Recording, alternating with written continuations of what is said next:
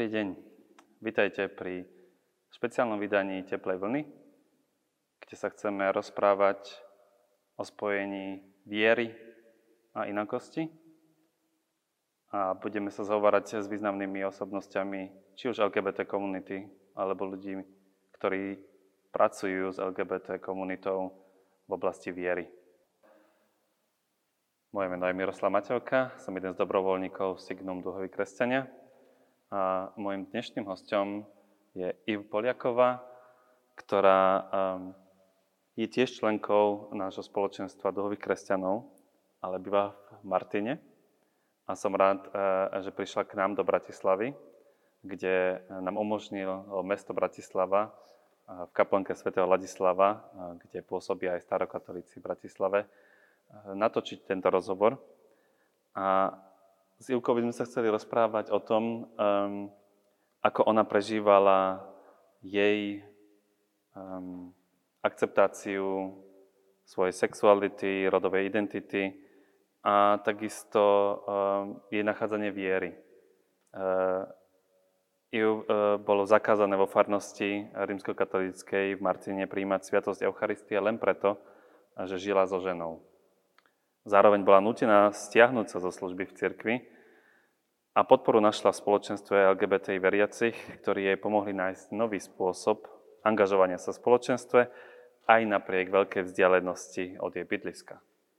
Čiže keď chce sa zúčastniť na aktivitách jej spoločenstva, musí cestovať z Martina až do Bratislavy alebo sa pripájať online. Tak ďakujem, Iv, že si prišla. Ja ďakujem za pozvanie. A tak na začiatok eh, by som sa možno spýtal, že aká bola tvoja cesta viery? Moja cesta viery uh, bola dlhá, strastiplná a myslím, že ešte neskončila. ja som vlastne uh, sa obrátila v 14. Uh, vtedy, dovtedy som bola ateista.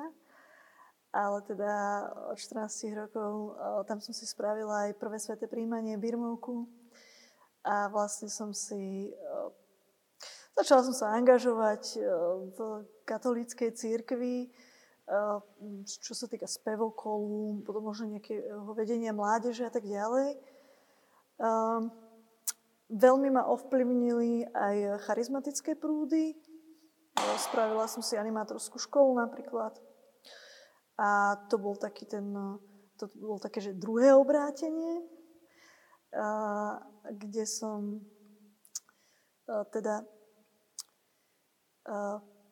začala sa venovať Duchu Svetému a spoznávať viacej teda toho Boha tak inakšie a tak ďalej. A vlastne tretie moje obrátenie nastáva v podstate v týchto rokoch, kedy sa aj s mojou sexuálnou identitou, ktorú som prijala, tak sa zase formuje moja viera na novo.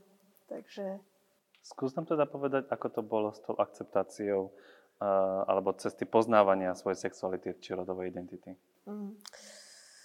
Tá cesta bola tiež taká, že najskôr bolo to odmietanie. Čiže keď ja som dlho ne, neriešila svoju sexuálnu identitu, sexuálnu orientáciu, lebo by mi to komplikovalo asi život. Veľa som sa teda angažovala v cirkvi, aktívne teda som slúžila v rámci teda svojich ženských možností. A, a vlastne potom som potom prišlo prvé zalúbenie, hej.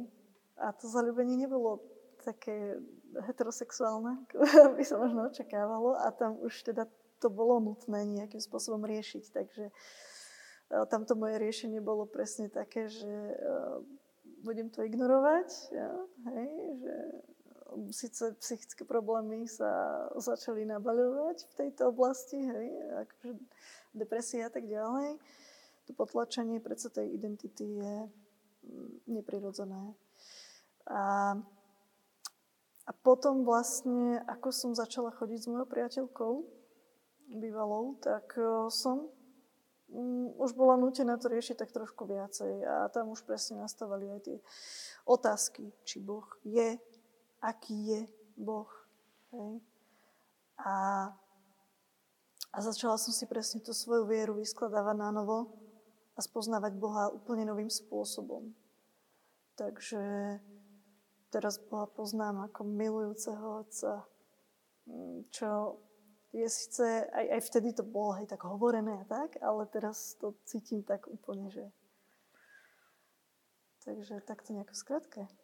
Ako sa to vyvíjalo, ten, teda tá tvoja, um, tie dve cesty, tá, tá cesta akceptácie sa vo svojej uh, sexuálnej orientácii a tie tri premeny, alebo teda tie viaceré premeny uh, uh, vo viere. Um, vieš, sú tam nejaké momenty aj, kde treba tá sexuálna orientácia mala negatívny alebo pozitívny vplyv na chápanie Boha? Hmm. No, e, bolo jednoduché neriešiť sexuálnu orientáciu a sexuálnu identitu. Na jednej strane, hej. A na druhej strane samozrejme, že to človek jednoducho riešiť musí, lebo to patrí proste. A, takže teraz, teraz, keď to mám vyriešené, je to úplne niečo iné. Zažívam takú obrovskú slobodu. A, Čo myslíš vyriešené? Ako, aké riešenie si si našla? Prijatie seba. Prijatie, naozaj, že pre, prešla som si tou cestou od toho, od toho odmietnutia hnevu na Boha po akceptáciu až prijatie. A, a teraz prežívam to prijatie, prijatie seba a tým pádom uh, viem aj toho Boha príjme tak inakšie. A... Cítiš, či ťa príjma Boh v tom prijatí seba samej, takej, akej si v tvojej sexuálnej orientácii? Áno. Áno. A je, to, je to úžasná vec, ale nemôžem povedať, že by som na to prišla za pomoci svojej církvy domácej, z ktorej som vyšla pôvodne. Čo ti dávalo teda tá angažovanosť cirkvi? Si hovorila, že si teda robila spevokole, nejaké iné služby v cirkvi. Čím ťa to naplňalo? Uh, tak naplňalo ma to tým, že uh, ja som vždycky bola taký, že potrebujem niečo robiť. Hej? A, a toto bolo presne, že tak som cítila aj a stále cítim, že, že Boh ma povoláva k niečomu väčšiemu, nie len k tomu, aby som sa v nedelu ukázala v kostole. A odsedela si svoju hodinku, potom som šla domov. No, aj keď je to dôležité k prežívaniu viery, ale vždy som chcela tak pomáhať v tých veciach, tvoriť niečo nové, tvoriť nové veci, pomáhať naozaj. A, takže mňa to naplňalo vtedy ako si sa potom cítila, alebo teda ako to bolo s tým, keď si musela prestať? Prečo? A ako si sa cítila? Mm, mm. No, ja som vtedy pracovala s mládežou, keď som chodila s mojou priateľkou.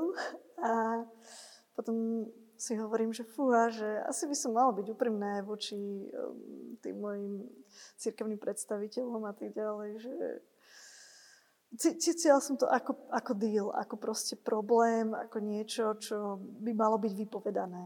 Hej. Takže som sa zdvorila našemu kaplánovi.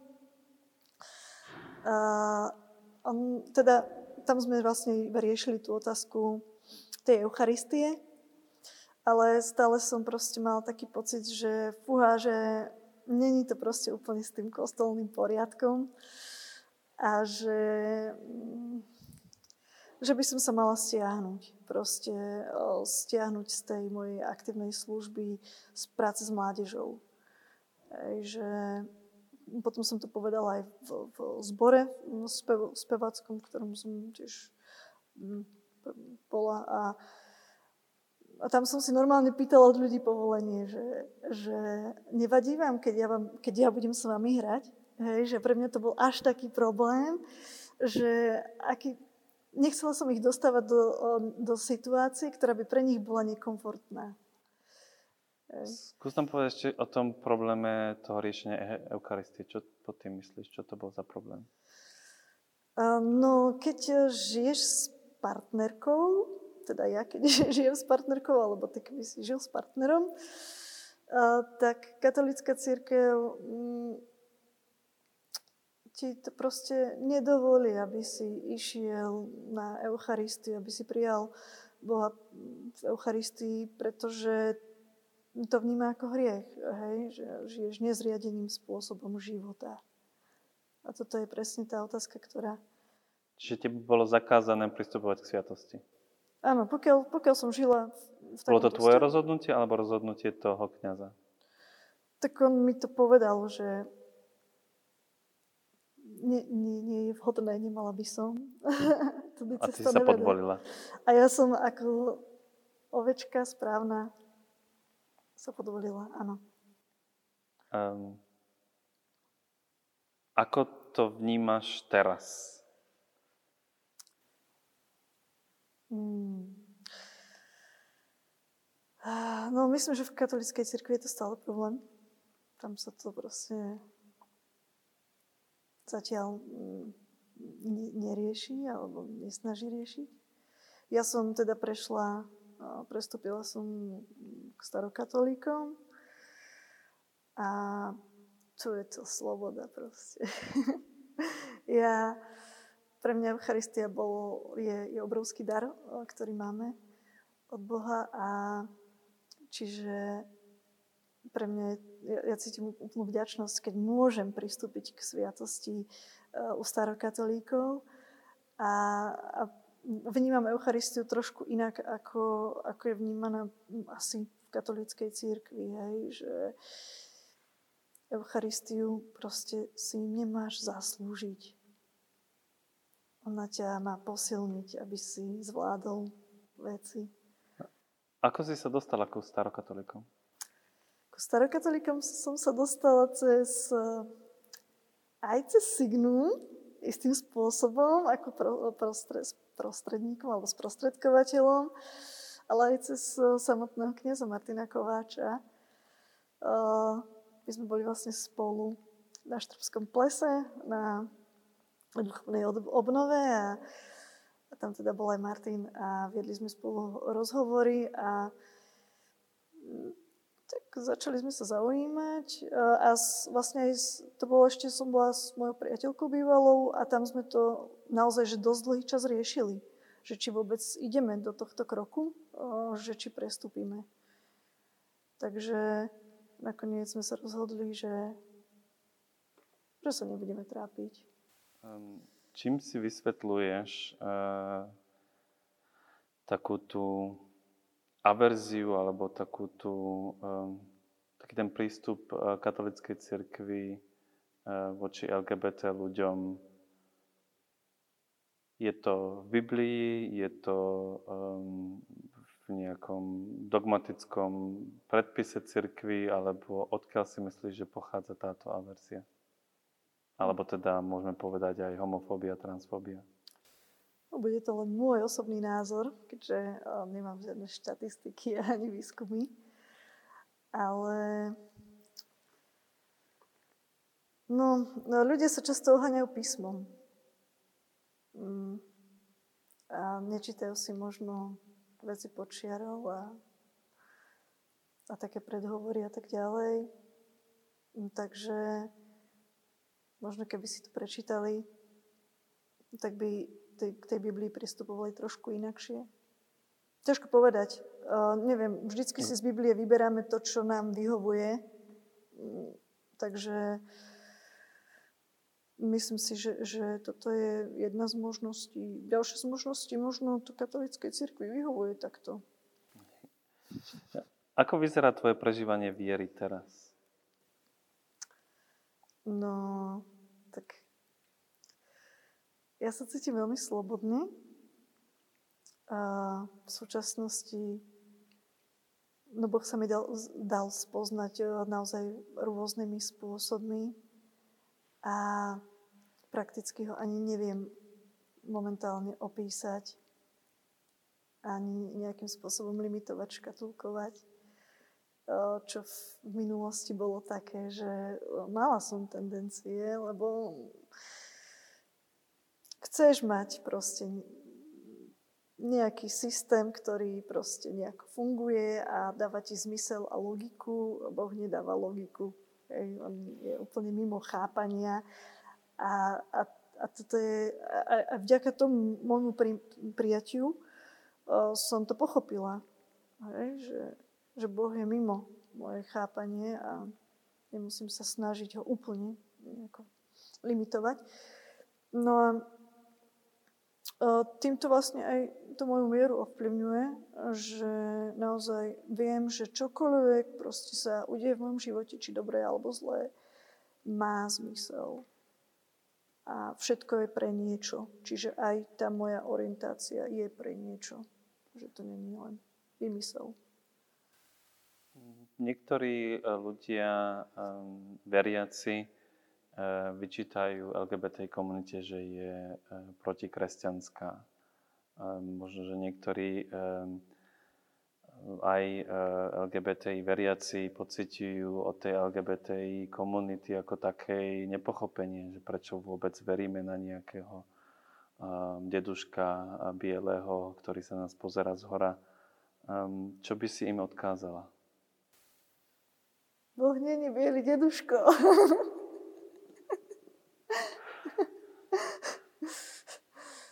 Neviem, proste, každý v niečo veríme. A neviem, prečo by som ja nemohla veriť v Boha, v toho istého Boha, v ktorého verí biely heterosexuálny človek. Pretože mnohí e, ľudia z LGBT komunity vidia v kresťanstve pôvod homofóbie, transfóbie. Súhlasíš s tým? Nie. Nedáva mi to zmysel. Neviem na to odpovedať. Nedáva mi to zmysel. A ako si predstavuješ inkluzívne cirkevné prostredie? Či duhovú pastoráciu? Ktoré aktivity by si myslíš, že by cirkvi mohli po, poskytovať, eh, aby boli inkluzívne voči LGBT ľuďom? Hmm. No na túto otázku som sa dlho zamýšľala, keď som ju čítala. Um, ja si myslím, že inkluzívne prostredie a zažívam hlavne teda v starokatolíckej cirkvi, čo je úplne úžasná vec. A myslím si, že aj ostatné cirkvy by si mali brať príklad. A čo sa týka dúhovej pastorácie, určite je potrebná, a, lebo tým, že my si nesieme nejaké stigmy, a, tak to naše prežívanie viery ako, ako LGBT plus osôb je trošku iné. A, a tiež si prechádzame nejakými úskaliami a vecami, ktorým možno heterosexuálni ľudia úplne nerozumejú alebo um, sa ani nesnažia uchopiť, lebo nemajú takú potrebu. Ale mm, to, čo je, ja, ja som sa zamýšľala nad tým, že ak kto by urobil pastoráciu. Lebo um, keď sa pozriem do, do rôznych tých katolických prostredí, ono, ono je to, ono je to je super, keď sú kňazi, ktorí sú viacej takí inkluzívnejší. Um, ale tiež mi tam chýba ako keby možno pre nich nejaký návod, ako byť inkluzívnejší alebo, alebo niečo také. Čiže Čiže vlastne to, čo ma napadlo, je, že by bolo treba, takáto duhová pastorácia by bola potrebná najskôr pre tých a najskôr pre, pre tých církevných predstaviteľov, aby vlastne mohli vykonávať či už je to pojmológia a tak ďalej, aby sa správnejšie pristupovalo k týmto ľuďom, citlivejšie a tak ďalej.